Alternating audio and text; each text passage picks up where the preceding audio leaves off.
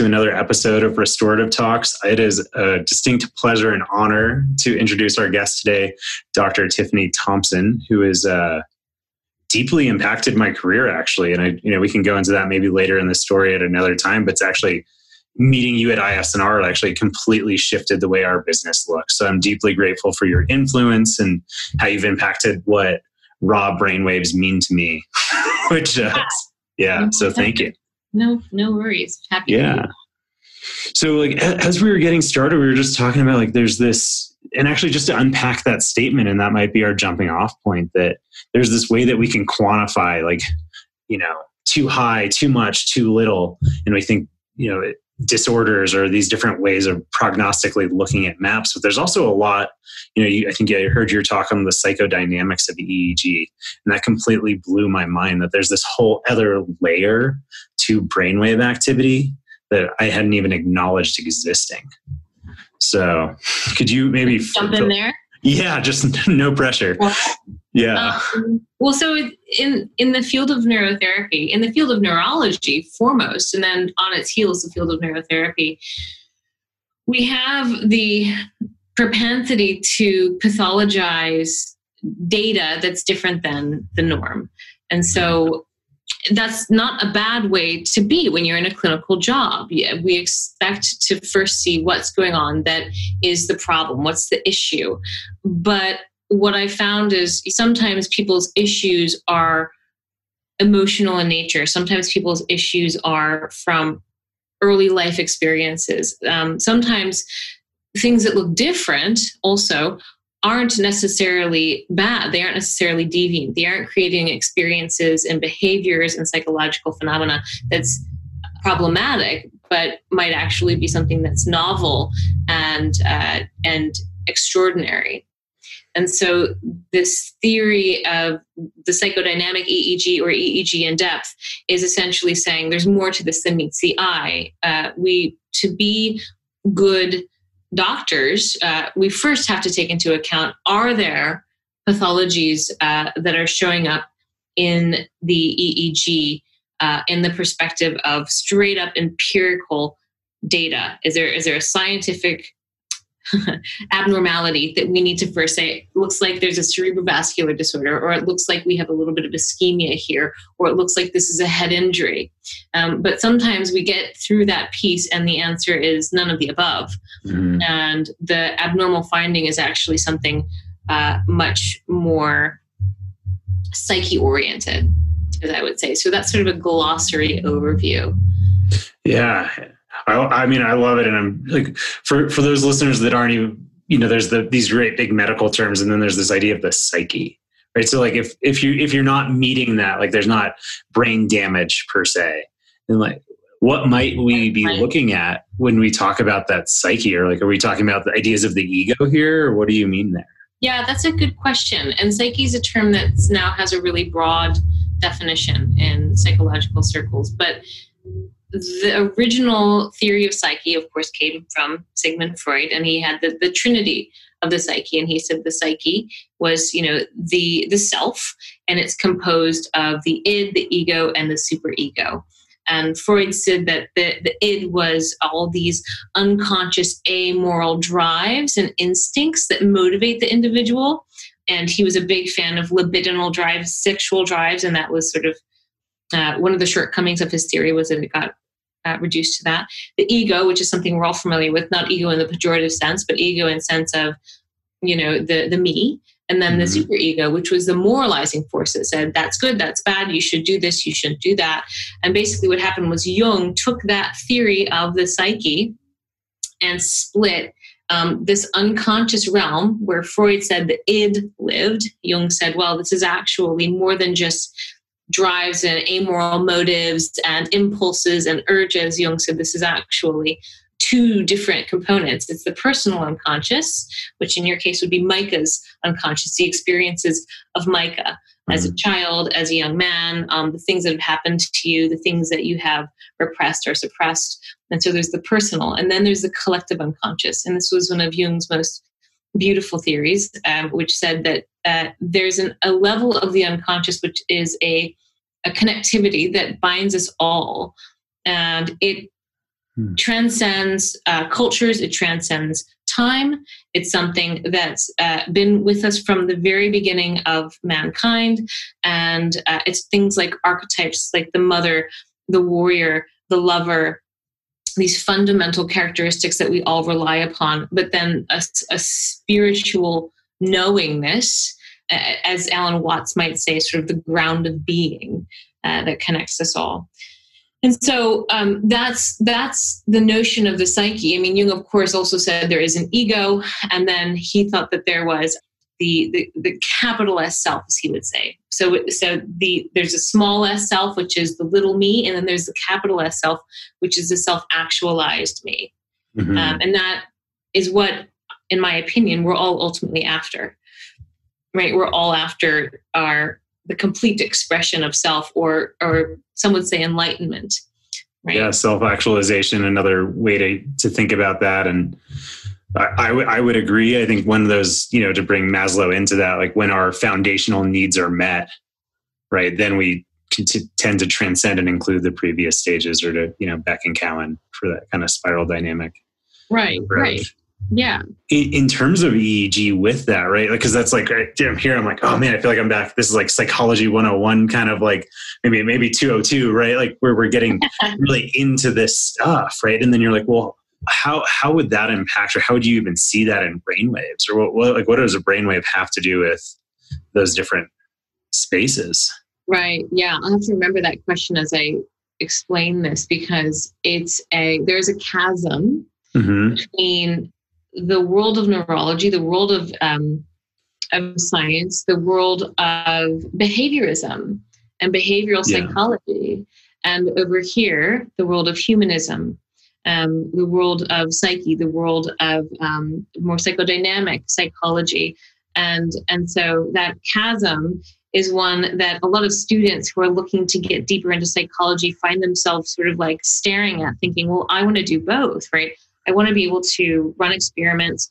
Um, I want to publish. I want to mine data. I want to be able to support what I believe. And I really care about, you know, the individual and i want i do believe in this in, in the spirit or in the soul mm-hmm. and you know i do believe that emotion uh, is is real and we're not just you know a bag of bones and biological you know burps and farts moving along like there's more to this than meets the eye right and that's sort of the hard problem of consciousness and so that chasm is one that we straddle here in this notion of EEG can uh, also show uh, emotions. Um, I, I, mean, I, dare I say, um, spirit, soul level things. Um, mm-hmm. you, you, can see, you know, different phenomena, uh, special superhuman powers in individuals through the EEG, and so you know, it's it's a it's a divide. And as a psychophysiologist, as you are,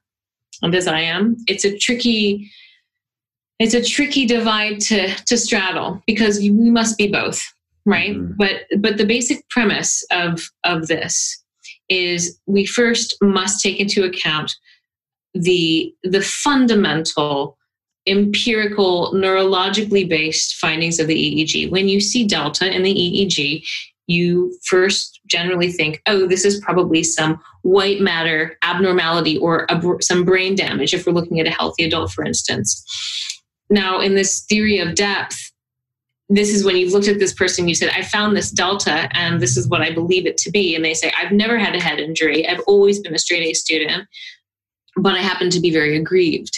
And so, um, and so I found that delta is something that we see in individuals who can be, who have been dealing with grief. Mm-hmm. Um, but delta has also been shown to be of higher amplitude in people that have precognitive capabilities, people who are clairvoyant, clairaudient, clairsentient, and things like that.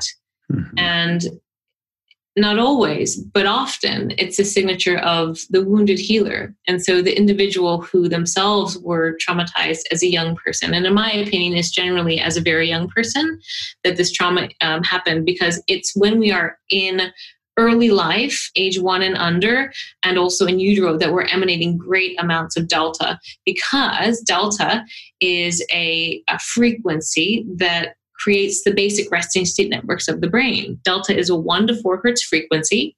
It's a slow frequency. It's the first frequency that we create. That's one way to think about it. It's a frequency of the reptilian brain, but it's also the frequency that allows for neurons to grab onto glia, which is the stuff between neurons. Glia means glue in Latin.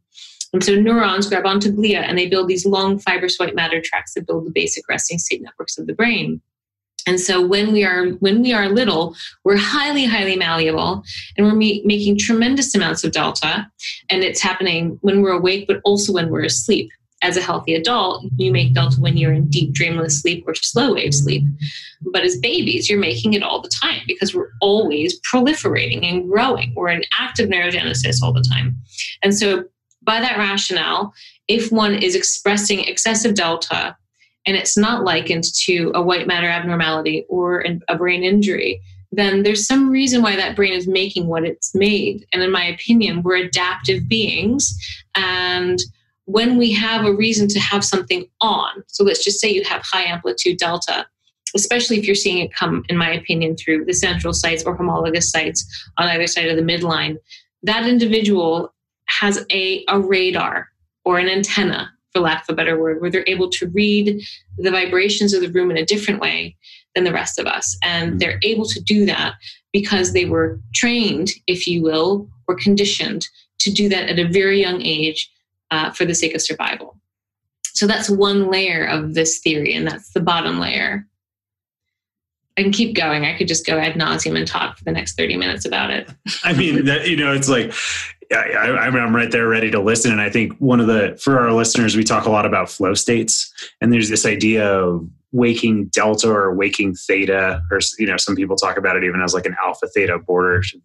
The neuroscience isn't quite there on like exactly what a flow state is, but it's also those delta and theta states or waves are part of the way that those gamma bursts get carried through the brain.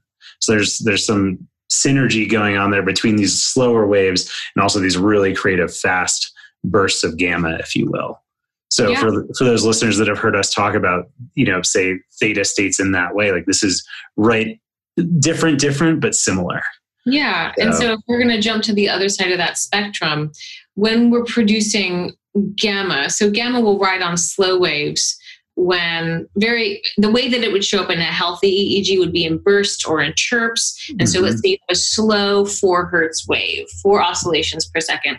And then at the at the top of every crest, you get 11 little gammas, right? Mm-hmm. And, and that would be a 44 hertz frequency because if we packed more of those into a second, we'd have 44 oscillations within a second. So we have a harmonic happening, right? 11 mm-hmm. on top of 4 equals 44 hertz gamma.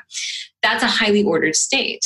Now, one of one of the things that is happening in the universe, I believe, to humans, um, but also to humanity, is we're moving to high, more highly ordered states. Mm-hmm. I think that's actually one of the things that's happening with this self realization or self actualization. Mm-hmm. Um, and so when you have a gamma burst, your brain is saying, aha, that's novel. I recognize that that's, that's relevant and it's something I need to pay attention to, or I've just gotten the right answer.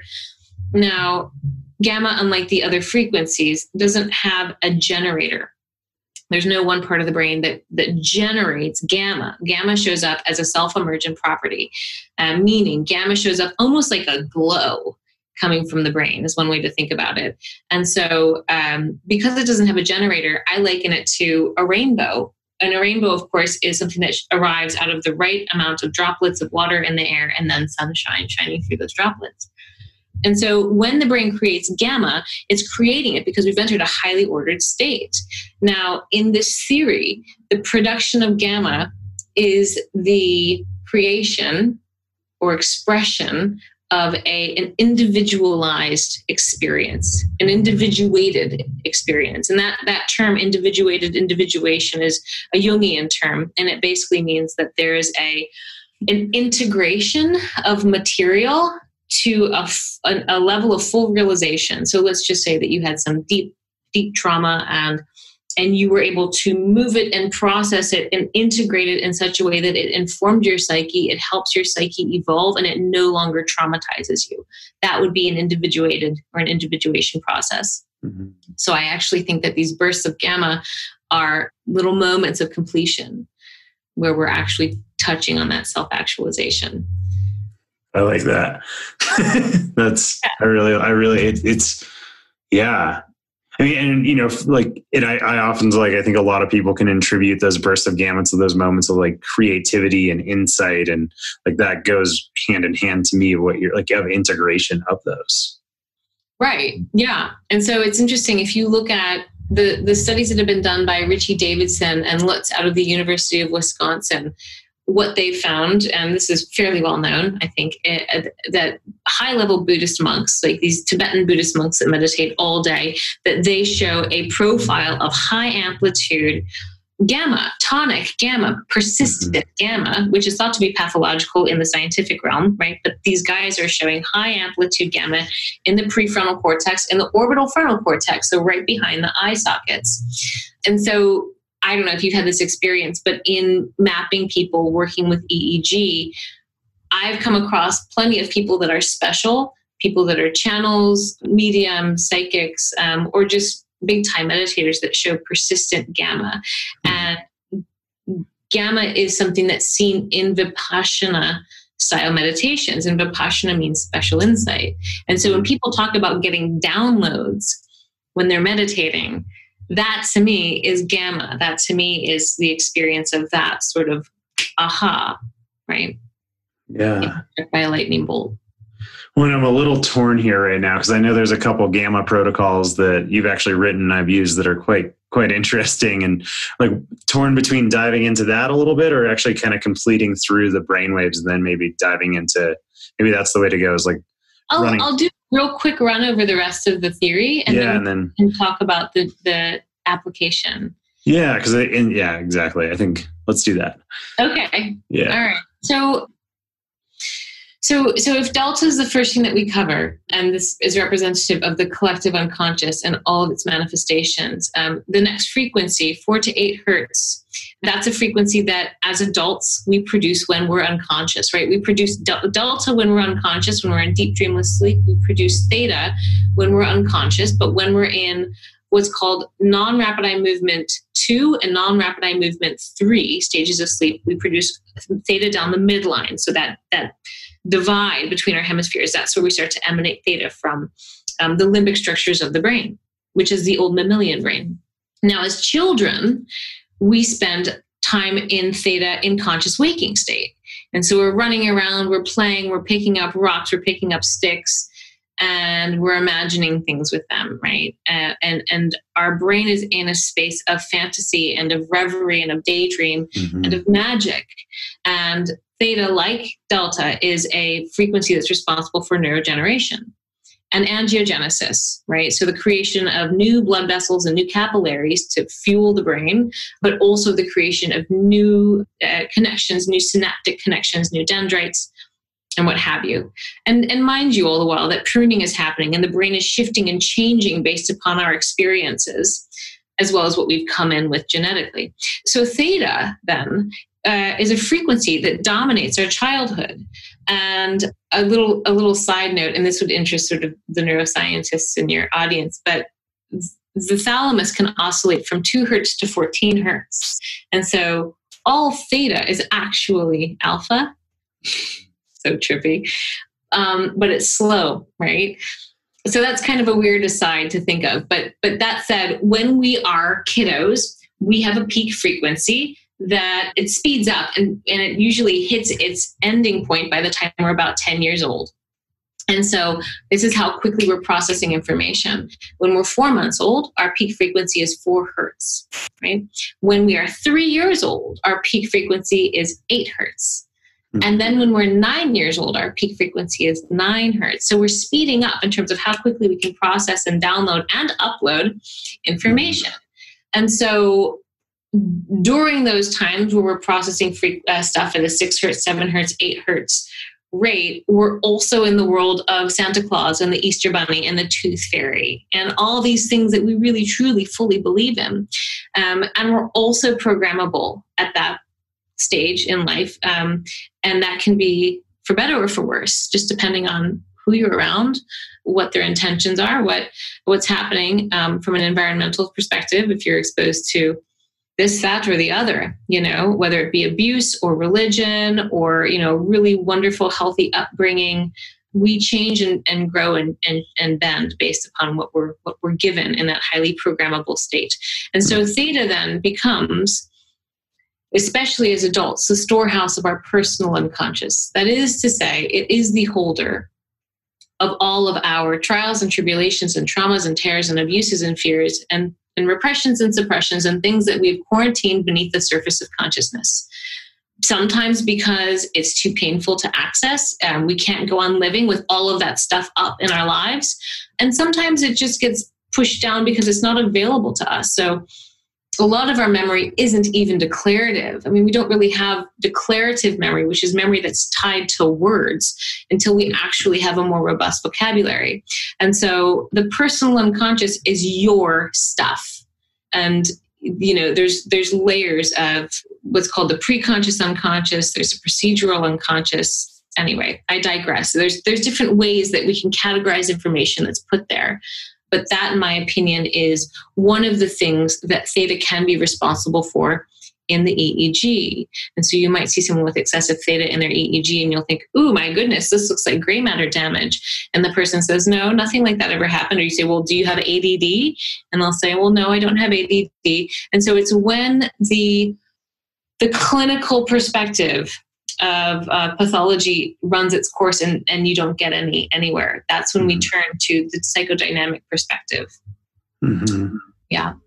And so then alpha, which is the next frequency up, is the first frequency of consciousness. And it's roughly 8 to 12 hertz. We all have our peak frequencies. And, and when we get into flow states, there's so many ways to talk about flow states, but one could argue that sort of an alpha or even a thalpha Mm-hmm. Frequency range would be a space of being in a trance like flow. There's a book called Trances People Live that discusses that. And then there's also the book Flow by Cecil Memachayowa. Mihai. Thank you. Yeah. I can never remember it. So alpha is this frequency of being in the zone, being in the flow, being here and now, being very present. We close our eyes, we make alpha. Alpha is an internally oriented state. Mm-hmm. Close your eyes, and your system says, "Oh, it's safe to relax and to let down there's no tigers anywhere there's no threats i can i can go to sleep now. And so alpha reflects you know letting all the intention move inward and not externalizing it.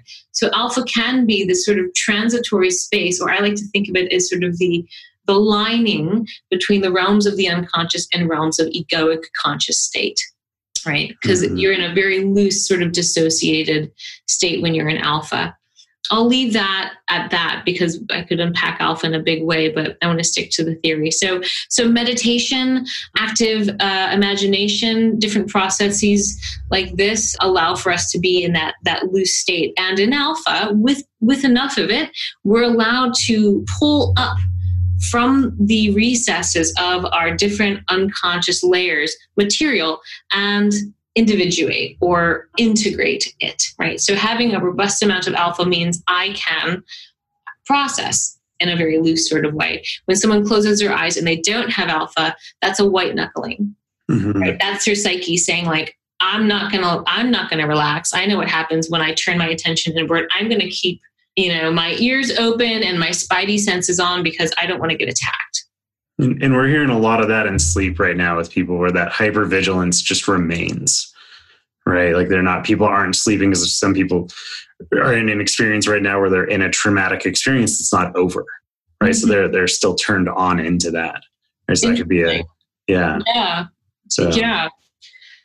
I hear that. And I've, I've heard the opposite right now as well, where people are sleeping a ton. Like they can't yeah. stop so, well, and there's such a bifurcation of that right now, right? Where there's like some people are working harder than they ever have, and some people are really deeply resting and regenerating. Right. Right. There's right. like, yeah, yeah. Just like it's really a both end. Yeah. Hmm. So. Well, so uh, excessive alpha can have lots of pathological profiles from the empiricist perspective. Uh, because it's an internally oriented state, it can reflect the mind that will not stop. And so it can be the da da da da da da da da da da da da da da da. And so you'll find that people that have OCD or pure O, pure obsession, mm-hmm. you might find an alpha thing in their components in their EEG. You might see that there's alpha at the anterior cingulate cortex. but that's an aside. So the last piece then is beta, because we've discussed gamma. Mm-hmm. And um, beta is the ego, right? And again, not ego in the not ego in the pejorative sense, but ego just in terms of the identity. Like, who am I? Who are you? How do I stack up relative to that person? You know, am I going to survive? Am I better looking? Am I smarter? Do I have more money? Do I have a bigger car or house or what have you? And so, and so, you know, the frequencies of beta start at roughly 13 hertz and they go all the way up to 30 hertz 30 to 40 hertz i like to call bama and then 40 plus hertz is, is gamma and so in beta, we're active processing information, right? This is all executive functioning, planning, sequencing tasks, taking care of business. You and I are in beta right now as we're having this conversation. But beta run amok is stress. Beta run amok, too much beta is worry, stress, fear, dread, doubt, it can be just a somatic experience that something's not quite right so beta is is the ego and what what this part of the brain the part of the brain that creates beta which is the six layers of pyramidal neurons that make up the, the gray matter or the cortex of the brain that allows us to think what if hmm. right? It allows us to project into the future whereas the earlier layers of the brain the reptilian brain allows us to be present. That's the cerebellum the brainstem the pons the limbic structures of the brain the old mammalian brain allow us to be in the present and in the past so that we can learn from our mistakes now this new brain the neocortex lets us go past present future so we can project into the future and say oh that was the precedent of the same scenario a couple weeks ago. I know what happens. I'm going to choose a different path. Well, that's all well and fine. But what this new layer of the brain allows us to do is say, what if? What if I lose my job? What if I, you know, gain 20 pounds? What if my boyfriend breaks up with me? What if I get sick? What if, what if, what if, what if? And that is the home of neuroses, right? That's the home of these really disruptive thoughts and thought patterns that make living unbearable for a lot of humans because in general for most of us things are okay i mean life is doing its thing and it might not be perfect but the what ifs are what drive a lot of psychological issues and that's an ego problem and in my opinion that's uh, a glitch in the system so nature doesn't throw away what works right? Nature hasn't thrown away anything in our evolution that's worked so far. We have all 10 fingers and maybe we're going to get another one. But um but I don't think this part of our cerebral cortex is in alignment with where humanity has to go if we're going to survive to be, you know, totally frank with my honest opinion. And so I think that next step, that next level, that moving into gamma is a very simplistic way of, of going beyond the trap of what if and the neuroses that plague so many of us. So that's it. cool. I mean, for all of you listening, if you're still like right in, you're like, you, I think you all just got a glimpse of how like meeting Dr. Thompson has shifted my career and my perspective on the brain. Like, I'm just sitting here feeling inspired. I hope, I hope all of you have that sense of experience of like there's so much richness here and there's also like to kind of bring some rubber to the road for the listeners or also so that there's kind of two layers right of like well we can do some really cool stuff with the NeuroField devices right? We can do some cool entrainment pieces but there's also i'm also really curious if we can try to unpack that like moving through what if a from you know an entrainment standpoint but b like not everyone has access access to that technology but they still have access to that in terms of you know different mindfulness or movement or different practices. Right so, right. It's all in, it's all inside actually. Totally. yeah we're just enhancing or, or, showing away with the yeah. Right. So, yeah. Yeah. So so so so ask the question again. So if we're so you you know moving past what if right that was kind of this like great piece of like all right well that's you know a misfiring in the cerebral cortex being this what if and well as a listener to this like what could we do either at home or at home and also what could we do say in the office for someone that has a, a entrainment device or neurofeedback device yeah it's, it's an interesting question well I think from the perspective of it at home, I think that the thing that's plaguing all of us right now on a much bigger level is the the fact that we've forgotten that that we're divine in essence mm-hmm. right and i don't mean that in a namby-pamby sort of way but i actually mean like if you look at your look at look at your chemistry look at the the organic being that you are and you, you know that every single atom and molecule and subatomic particle in your being is a perfect cosmos of, um, of, of, of perfection. Everything's working beautifully together, and it's a representation of the divine, as as are you and your psyche and all that you are. And so, there's so many ways to to return back to that knowing, but it's it's really just a matter of um, remembering, right? Because we've simply forgotten. Uh, you know, so I think that's one of the things that's going to have to happen in this realignment, and also this this fallacy that we're separate from one another right and that you know during this weird ass time where there's a coronavirus rampant and people are you know things are going sideways well it's okay because i've got my money and i've got my stash and i'm going to be just fine that type of mindset is not what's going to get us out of this you know and so from a very meta perspective those are some of the fundamentals i think that it's going to take for us to actually shift our collective psyche out of this time of chaos. Mm-hmm. What does that mean for the individual from a from a from this perspective of stimulating your brain? Um, if you have the fortune to to work with devices or to know of somebody who does that that are um, inducing different states, it's a matter of figuring out what's going wrong and then, then fixing it. I guess that's not a very good answer, but we could maybe outline that question a bit more. Well, and that's that first phase, right? Like, you know, with anyone that's going to work on the brain, or not anyone, but the majority of people, we're going to start with a QEEG. We're going to look at raw data. We're going to look at quantified data. We're going to try to understand what's happening for the person qualitatively. Like, what's your day to day like? Like, what's, what are you, you know, seeing me as the answer? What's the question? Like, what's going on? Where do you want to be? Right. right. So there's, there's a certain level there of just unpacking that. And then, and there's also like another side of it like we you know we talked about different types of meditation do different things to the brain you know i think our listeners we did a, an episode with dr tarrant a couple weeks back yeah cool. like the neuro, neuro meditation of understanding like hey different types of styles do different things to your brain so there's ways that we can actually through our attention or intention can actually shift our electrical physiology over time and with practice so yeah there's I love the just like we are already complete sentiment. Right? It's like, hey, like that, like that ultimate, like to me, like that depth or somatic psychotherapy wisdom of like that wisdom lives within your DNA. Like it's it's literally encoded into you. It's just learning to ask a question and learning to hear an answer from yourself to yourself. Mm. It's, a, it's a really powerful process. Isn't it? Yeah. yeah. Beautiful. So I mean, I, I, know there's like there's part of me that just keeps wanting to drive like, hey, for the listener that's like, what are you guys talking about? Or like, you know, how do you do that? Right? There's like, I'm wanting to help like throw a lifeline to them of like, hey, for sure, yeah, and and I don't think it. I don't think you need to get into the world of stimulation in order to do that. I don't think you need to spend money and get your brain trained. I think it's certainly one way, but I don't think it's the only way because the God that you seek is your own heart. Totally. You know?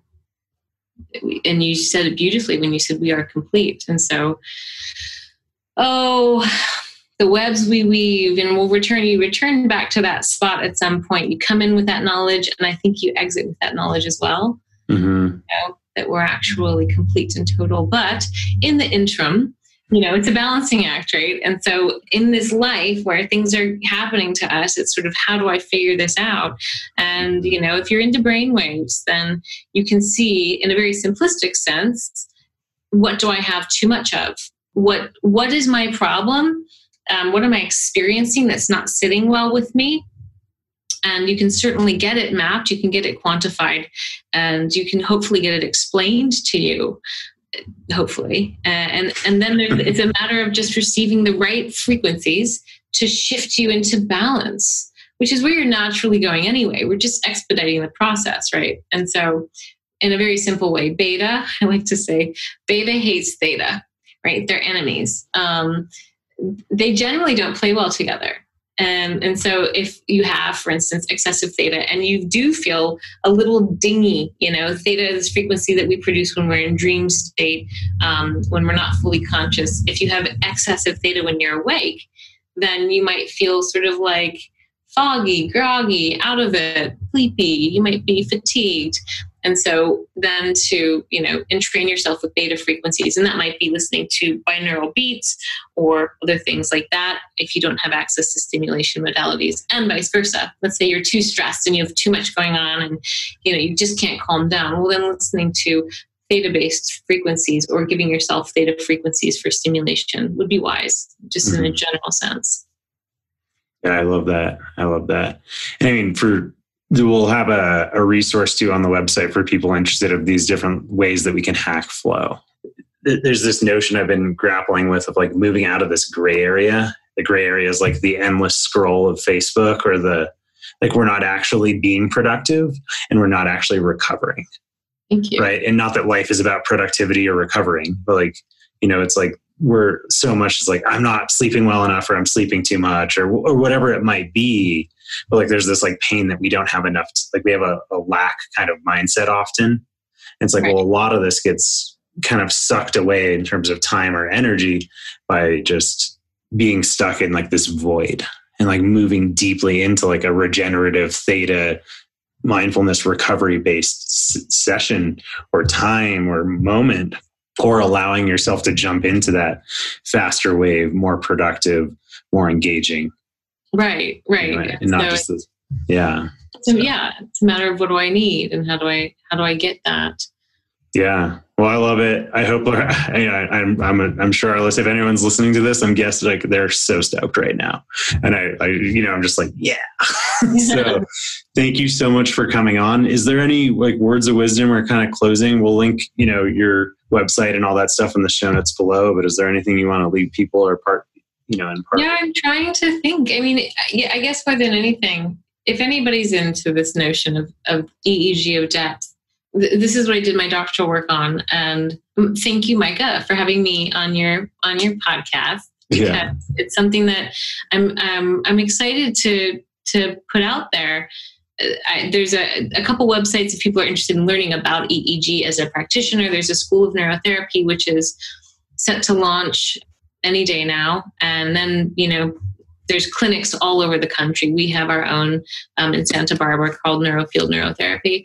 And then lastly, if people are into stimulation of their own brains, there's lots of different companies that do neurostimulation, but NeuroField is the one that Micah referenced, and that's a company that I'm a part of alongside my husband, Nicholas Dogris in Santa Barbara. So there's some plugs for right you. On.